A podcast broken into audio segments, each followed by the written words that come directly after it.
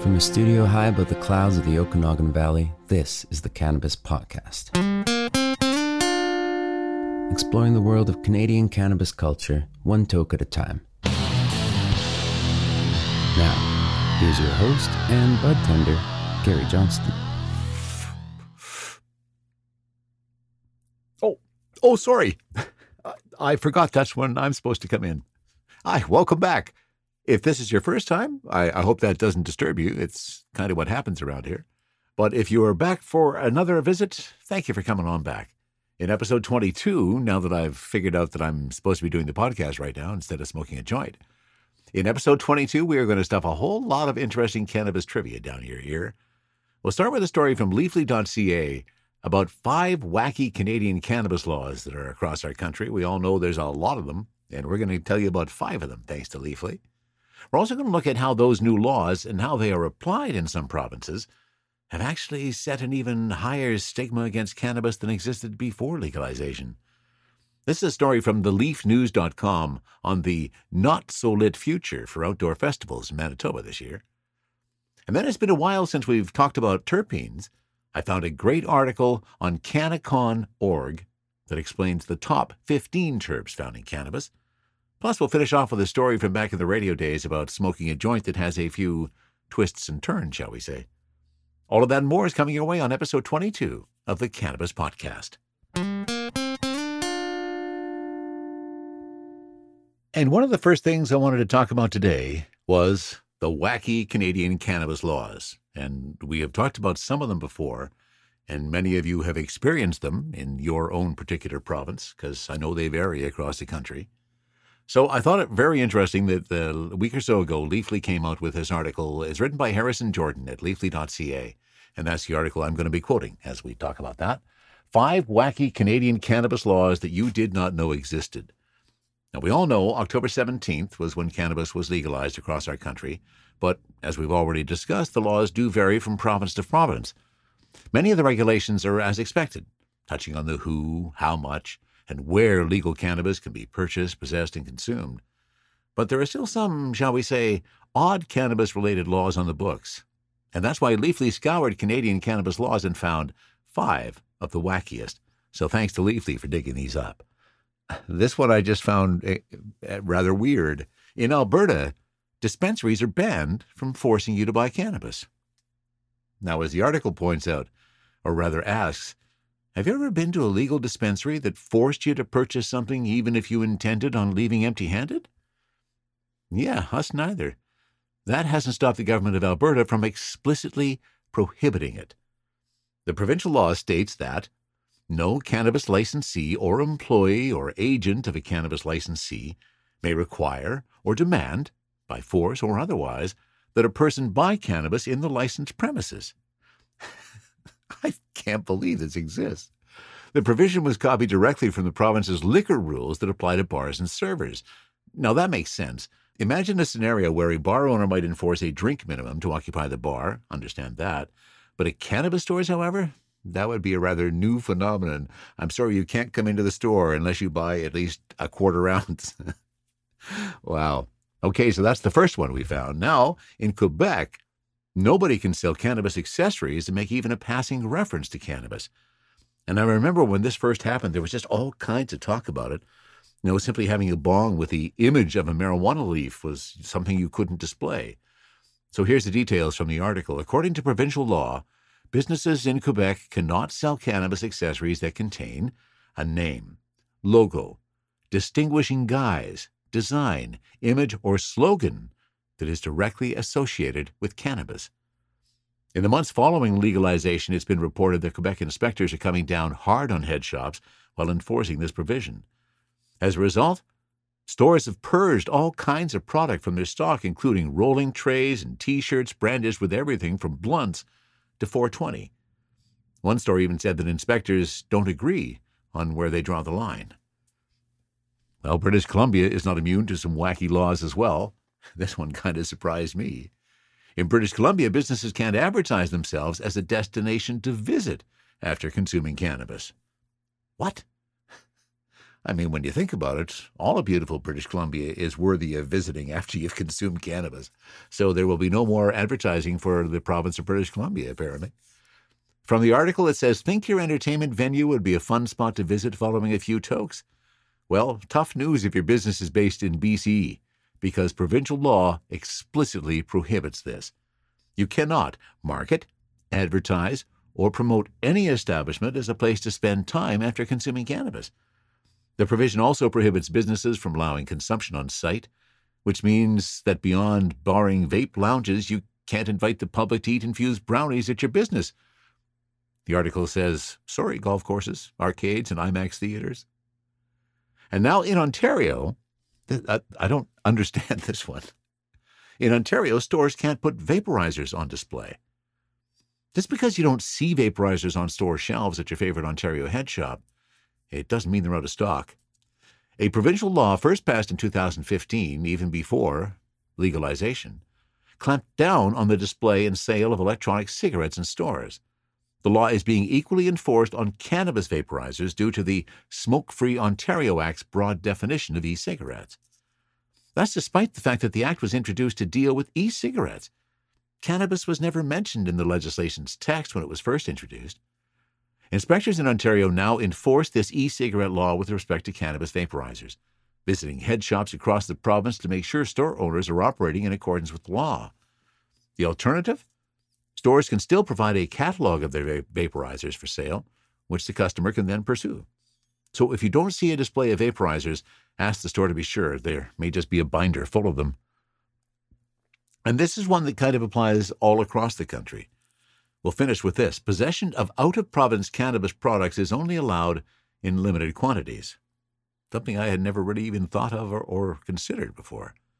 The Cannabis Act allows individuals to possess an unlimited amount of cannabis in private as long as the possession is not for an unlawful purpose such as selling. Now, one might think it would be fine to store cannabis products that were legally purchased in other provinces, but that's actually prohibited by the Excise Act of 2001, which bars individuals from possessing purchased cannabis products if they are not stamped with an excise duty stamp in the name of the province they are situated in. Now, on a positive note, the Department of Finance instituted an amendment to the Excise Act which allows individuals to personally possess up to 30 grams of purchased dried cannabis or its equivalent in accordance with the Cannabis Act, regardless of whether it bears a stamp from another province. The Excise Act legislation is primarily intended to go after non compliant producers and tax cheats so we're hopeful we won't see Canadians charged for excise tax offences when their activity otherwise complies with the Federal Cannabis Act and provincial laws. And of course, our country for years has had provincial issues.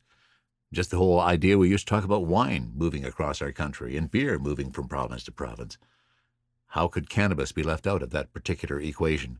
So there you go, five rather wacky, weird laws across our country that have existed after legalization back on October 17th.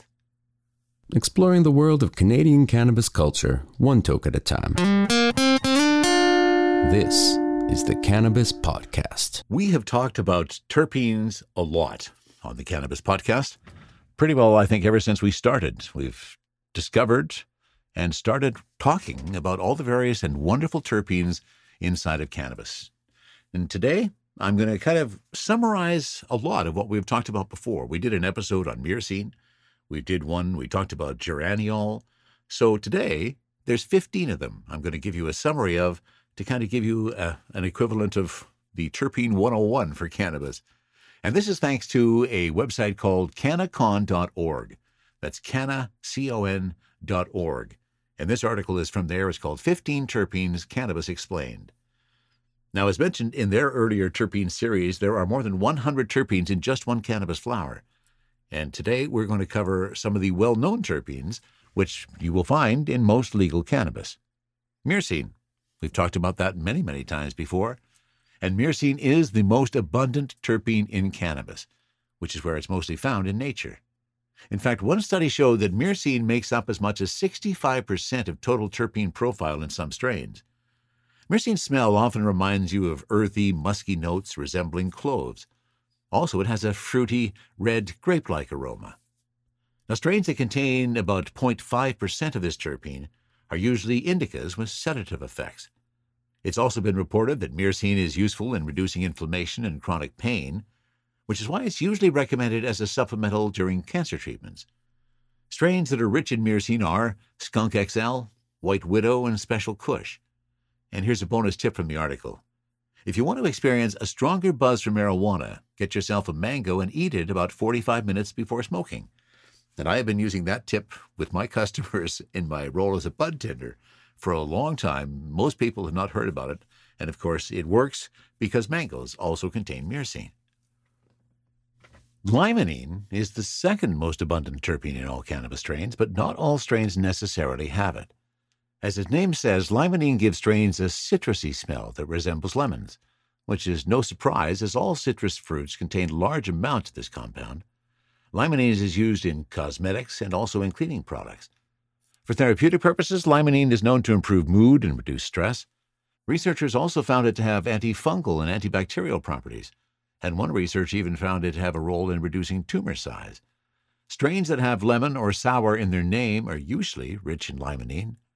High levels of limonene can be found in strains like OG Kush, Sour Diesel, Super Lemon Haze, Durban Poison, Jack Herer, and Jack the Ripper. And that brings us to linalool. This terpene is the most responsible for the recognized marijuana's smell with its spicy and floral notes. Linalool is also found in lavender, mint, cinnamon, and coriander. What's interesting is that just like those aromatic herbs, it has very strong sedative and relaxing properties. Patients suffering from arthritis, depression, seizures, insomnia, and even cancer have all found aid in the amazing terpene linalool. Some well known linalool strains are Amnesia Haze, Special Kush, Lavender, LA Confidential, and OG Shark.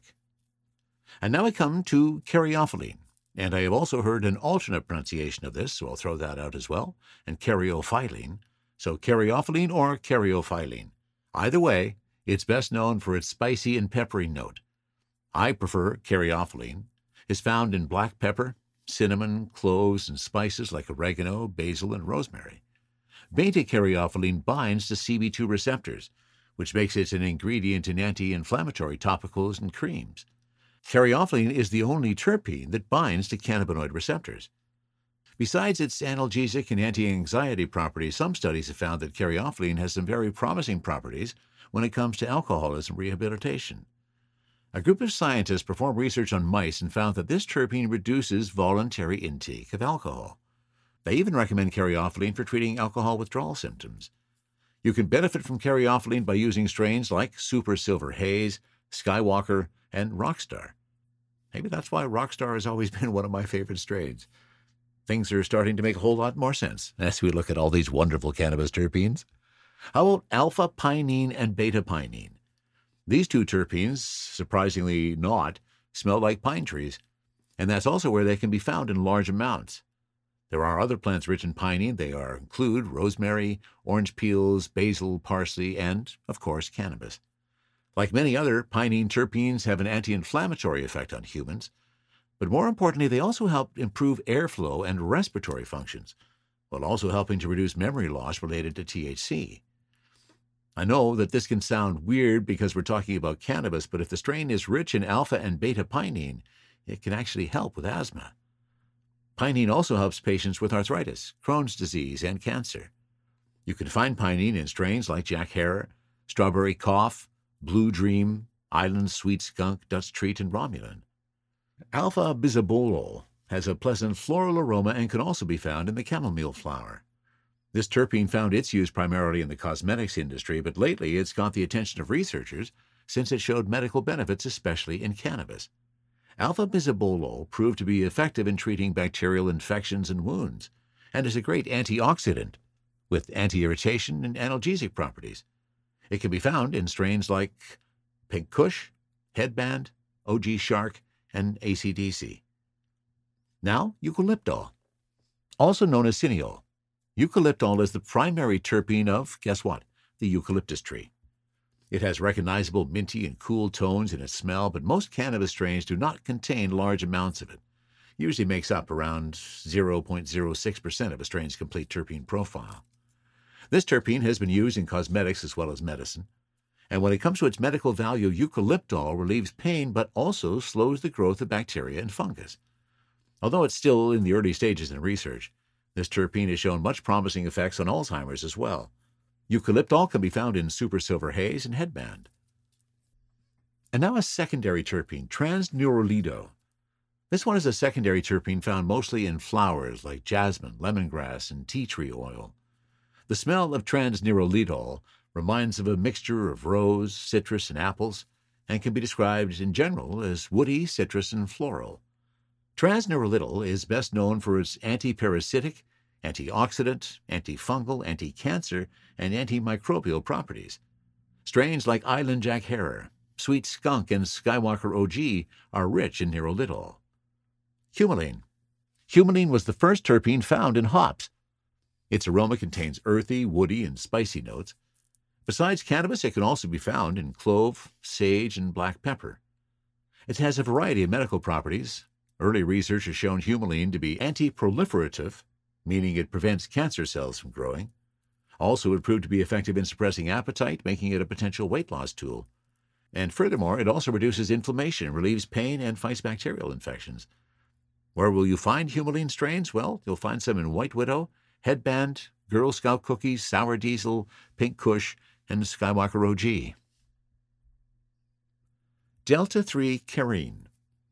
This terpene is found in a number of plants like rosemary, basil, bell peppers, cedar, and pine. Its aroma is sweet and resembles the smell of a cypress tree.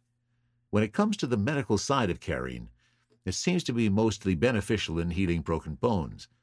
That gives hope to patients suffering from osteoporosis, arthritis, and even fibromyalgia. What's also interesting about this terpene is that it stimulates our memory and helps memory retention, which is a major point in finding a cure for Alzheimer's disease. Our next terpene, camphene. The best way to describe the smell of camphene is fir needles, musky earth, and damp woodlands. Camphene aroma is often mistaken with myrcene, which is that trademark marijuana smell as most of us know it. From the medical point of view, camphene has great potential. When mixed with vitamin C, it becomes a powerful antioxidant. It's widely used in conventional medicine as a topical for skin issues like eczema or psoriasis.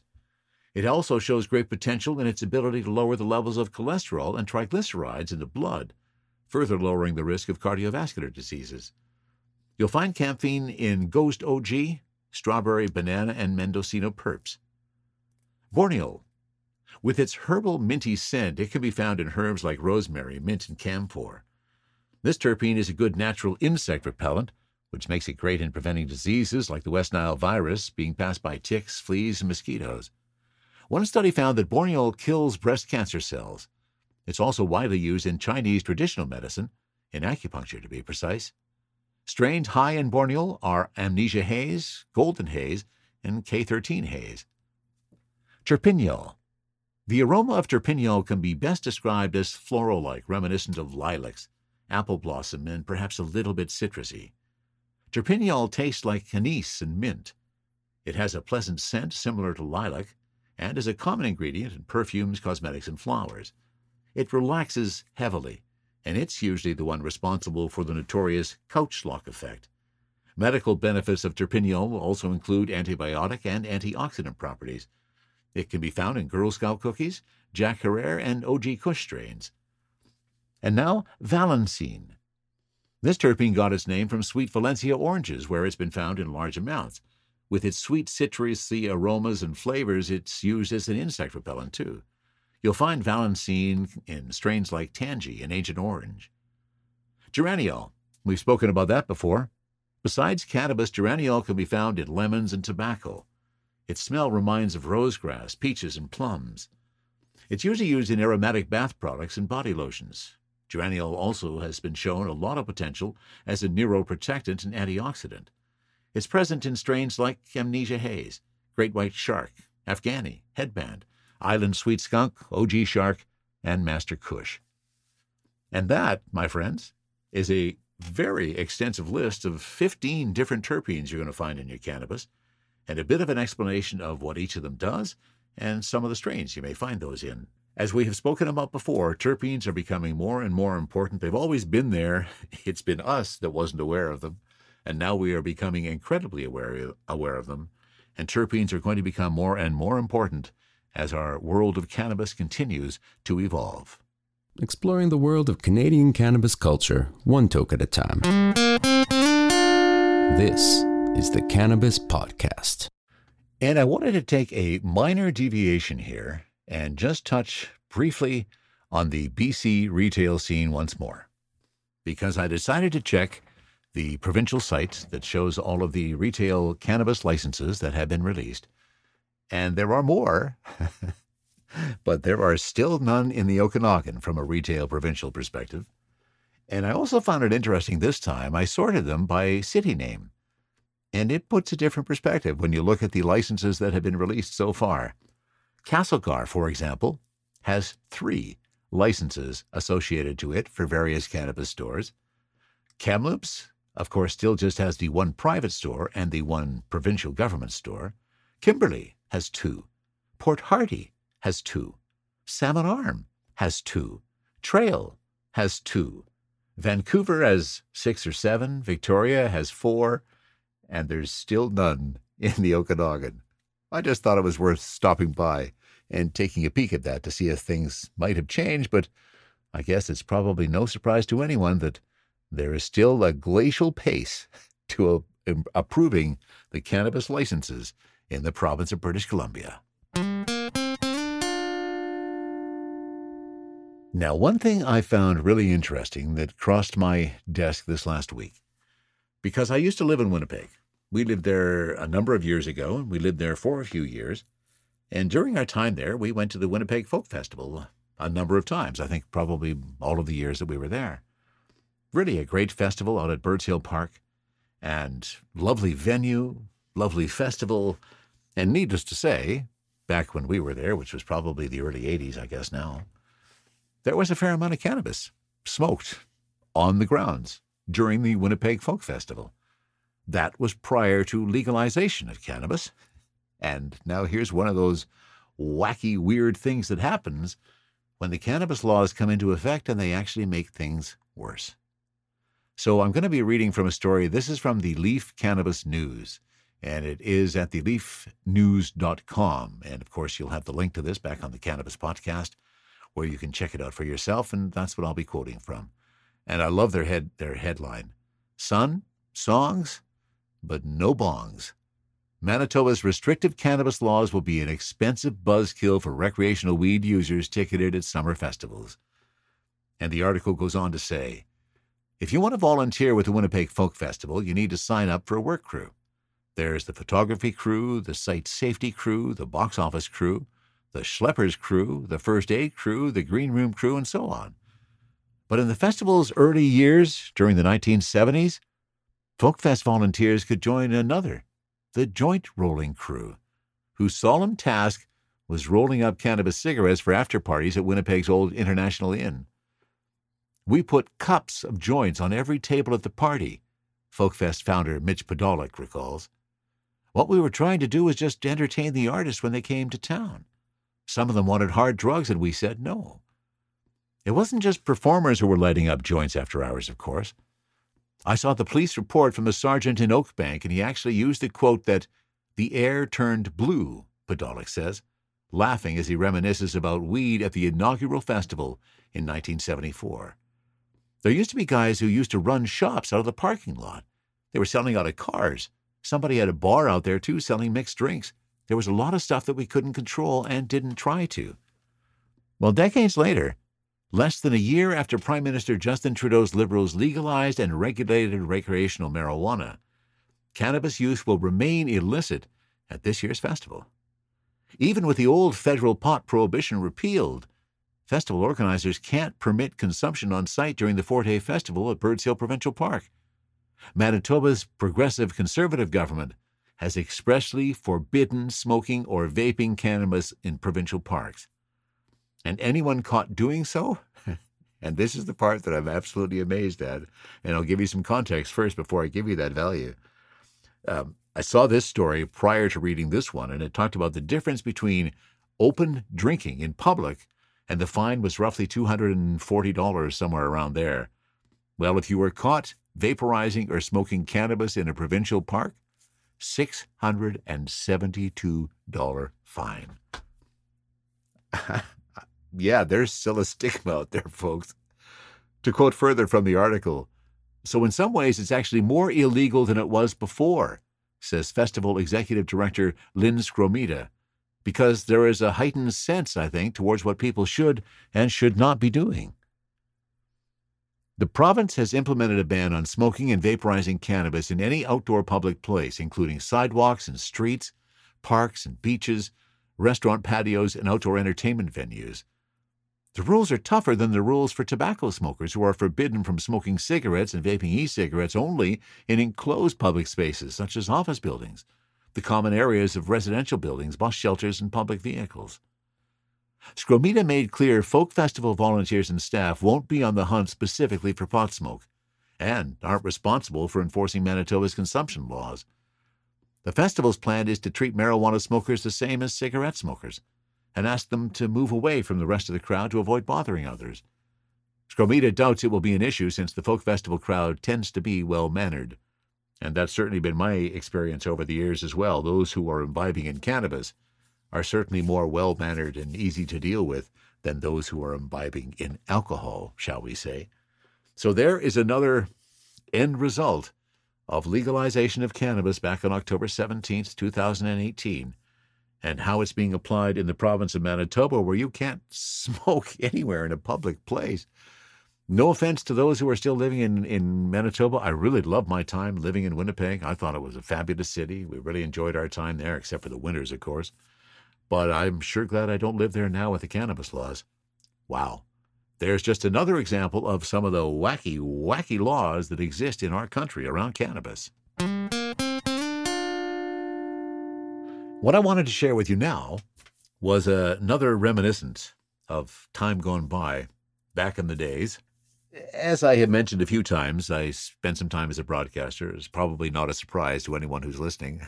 but back in the day, when I was in radio, back in the Kootenays, I think this was back in the days of Trail, almost everybody I worked with in the radio industry, and I can't make a blanket statement because I don't speak for everybody, but I would say 80% of the people that I worked with in radio also consumed cannabis like I did. And many of us, because of the nature of the artistic aspect of the job, consumed cannabis while at work or prior to work. I told you a story about that before, where an old boss from Ontario tried to get, me to come back and was shocked that I smoked a couple of joints before every show.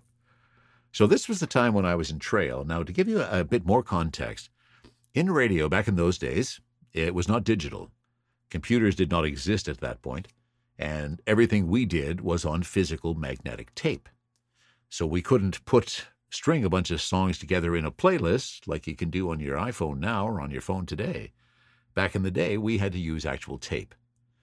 And to get 15 minutes where you had an opportunity to either take a long bathroom break or have a lunch break or whatever you wanted to do in those 15 minutes, we had one particular cartridge of tape, and that just simply means that it was a loop of tape, continuous. If it ended, it would just start all over again. That was 15 minutes long, and at the radio station, we put together what we called our bathroom break loop. And that has Hey Jude by the Beatles, followed by Harry Chapin, W O L D. So the Hey Jude was about 7 minutes and 40 seconds. W O L D was 5 minutes and 15 seconds. And it ended up with Linda Ronstadt's Love Is a Rose. And I've actually put a link to that uh, again back on the podcast if you want to have a listen to that song. It's still one of my favorites. It's a Neil Young song, her version of it. And that's about two minutes and 21 seconds, somewhere around there. That was our bathroom break song. I'm working one afternoon in Trail, and a good buddy of mine who also worked at the station pops in the back door and says, Hey, come on, let's go smoke a joint. And the way we did that, of course, is we threw in the bathroom break song. I did.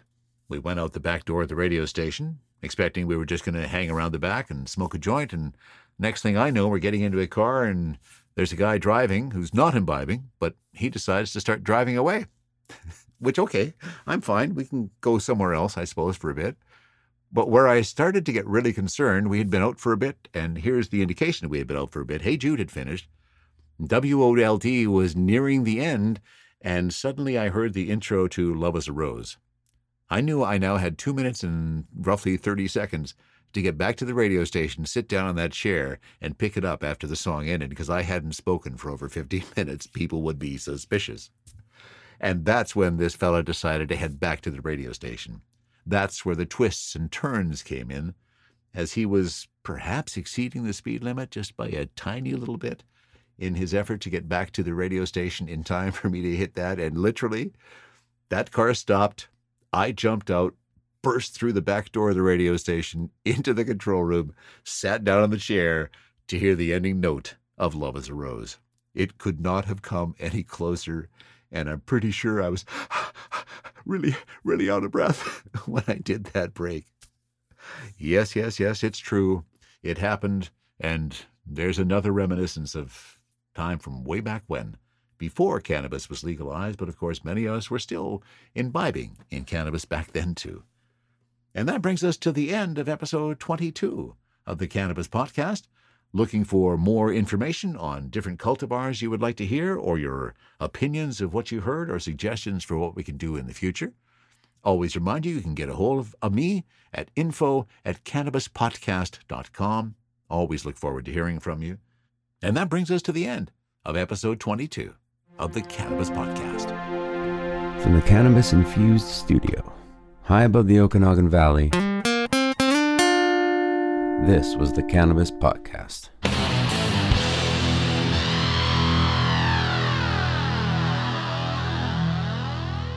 Thanks for listening to today's show. To check out more great cannabis podcasts, go to podconnects.com. Here's a preview of one of our other shows.